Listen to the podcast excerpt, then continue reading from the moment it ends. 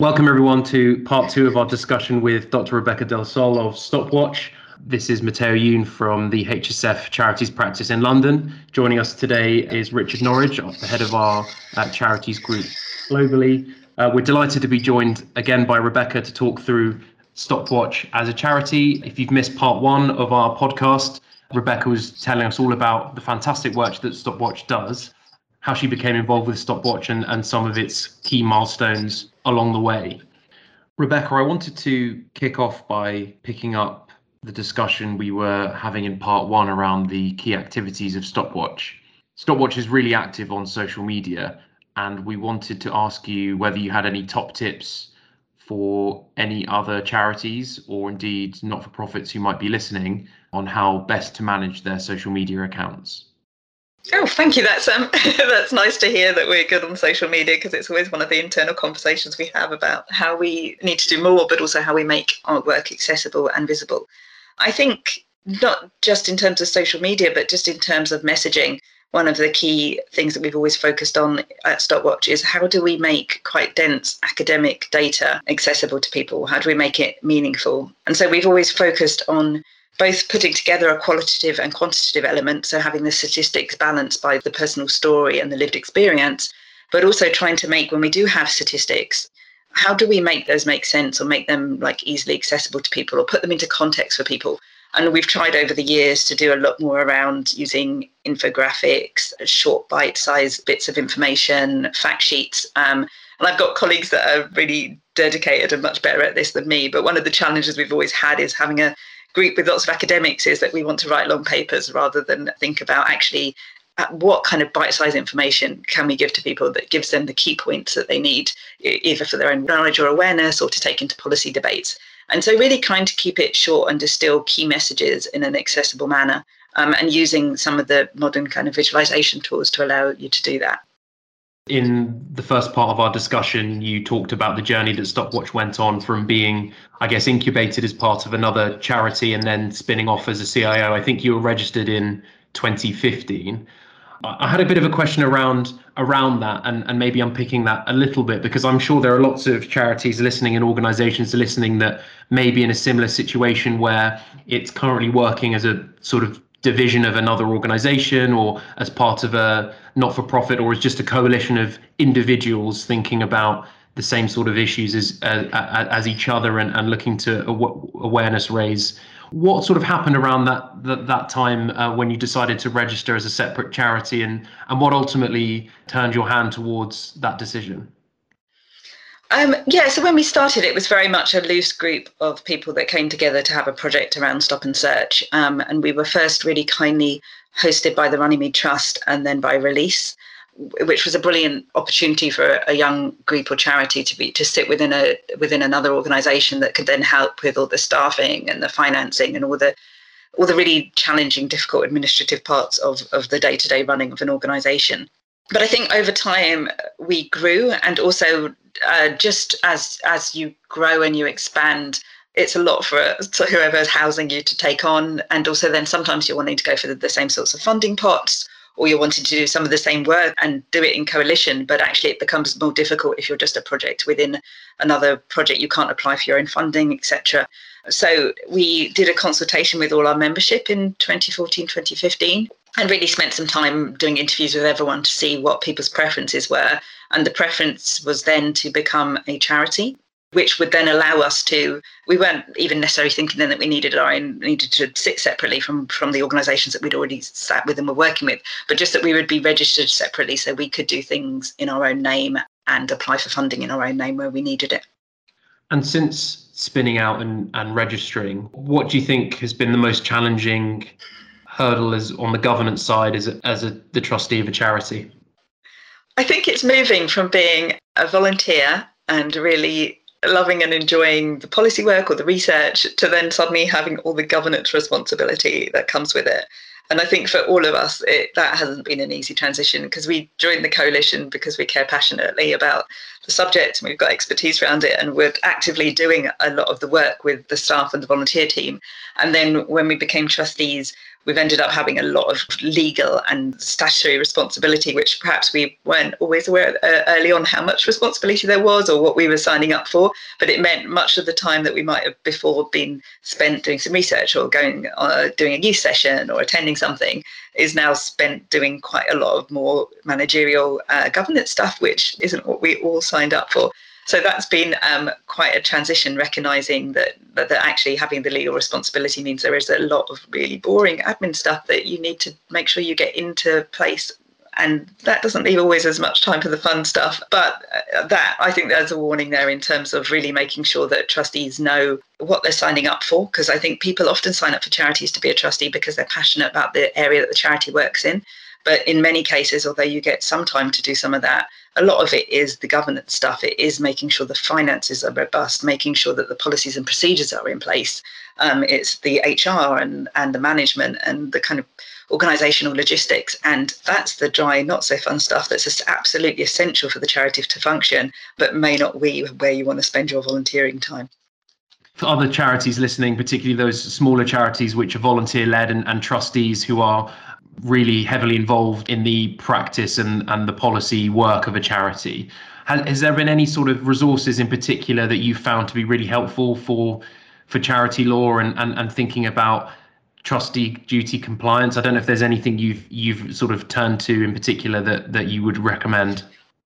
Yes, and I, I would just want to also say thank you as well because HFS came and did a two part training for us, which was first about the Charity Commission and how it works, and then also just the duty of trustees, and it was really practical in terms of what it actually means, the kind of minutes that you need to keep, how regularly you need to be around meetings, where other charities have come unstuck, and, and how we can learn from them.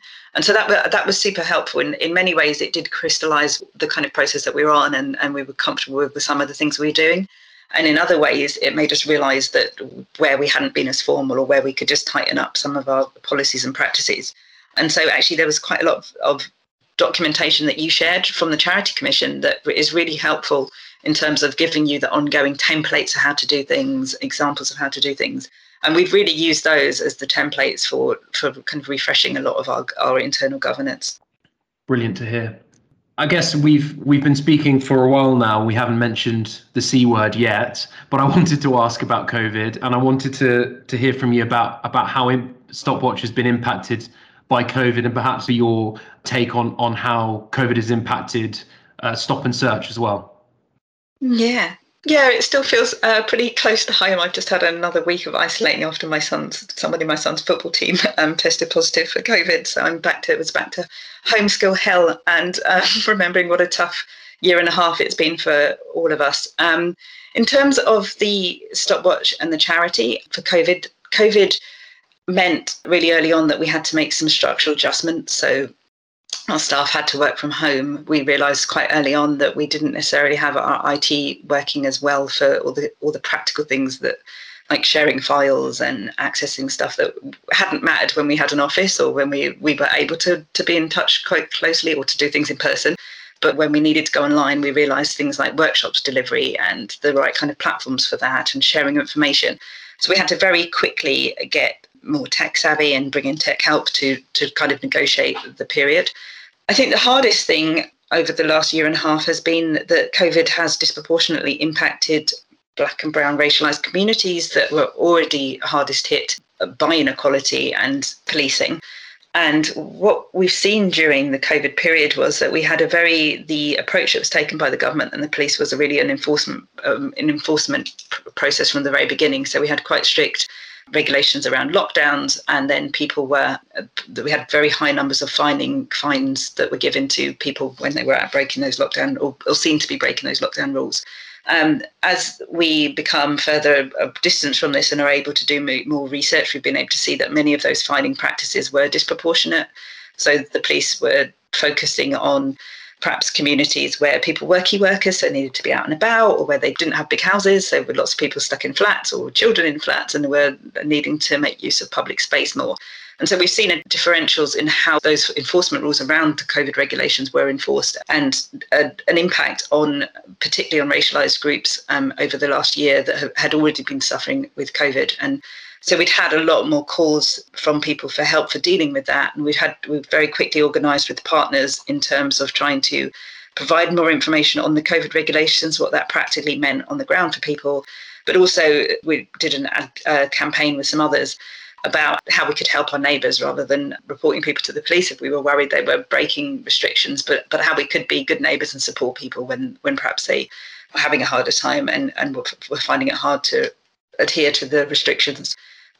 And picking up from there and and and, and thinking about all of those uh, new waves that that are sort of uh, adding to the uh, complexity and challenges of your work. Looking forward, uh, w- what's on the horizon for you and for Stopwatch?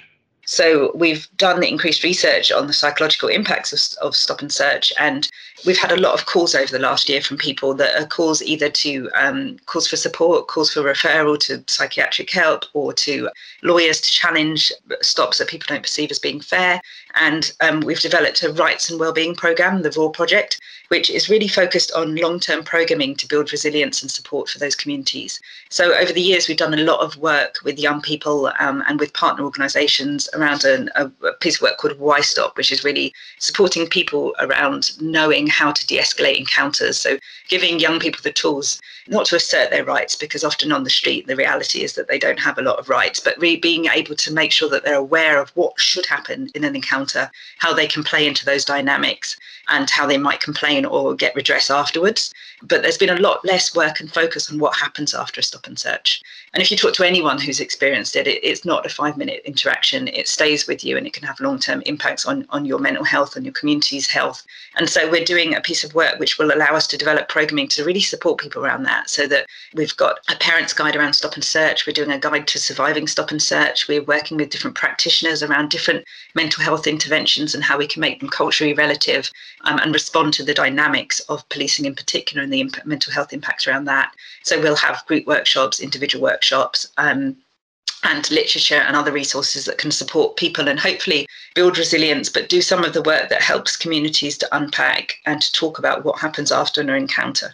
Um, and and on a, my hope in on a more general level that it starts to normalise um, and sensitise people to the idea that stop and search isn't a moment's inconvenience. It, it is an encounter that has long-term psychological and health impacts for people, and one that we have to take much more seriously if we're really going to care about each other and our communities, and particularly young people, where it can happen to them at quite impressionable ages. That to, to do that, we need to care about people's whole well-being in themselves and make sure that we're providing those resources. Re- Rebecca, thank you. That uh, so interesting, uh, insightful, excellent. Thank you so much for your time today, and thank you for all that you've shared with us over this podcast and, and the previous episode. You, you mentioned there's some materials. Where can people find out more about that? Where can people find out more about Stopwatch? Yes, you can um, follow us on Twitter and on Facebook, and we have a website which is about to be uh, totally revamped. So do check it out. It's www.stop-watch.org, um, and there's information about all of our different projects on there. And I'd just like to say a huge thank you for having me. It's been lovely to have this this time to have a chat with you today. But also, we're just immensely grateful for the relationship with HFS um, and the help that you've given us around governance. It really has helped us think through what's necessary and where we're at, and take stock of that and we're looking forward to continuing to work with you. Thanks. Excellent. Yeah, well, obviously our contribution to your organisation is very modest compared to everything that you do, but we're we're delighted to be working with you and and supporting the work in, in the ways that we can. So that that website address uh, we will put in the podcast notes. We'll also pop in there uh, a link to our charities page from our website, our private wealth and charities page, so you can find out a little bit more about what HSF are doing in this space. And uh, just uh, thank you again to Dr. Rebecca Delsol for joining us today, and also to Matteo as well for, for guiding us through uh, the conversation uh, in the second half of this podcast. Thanks very much for listening.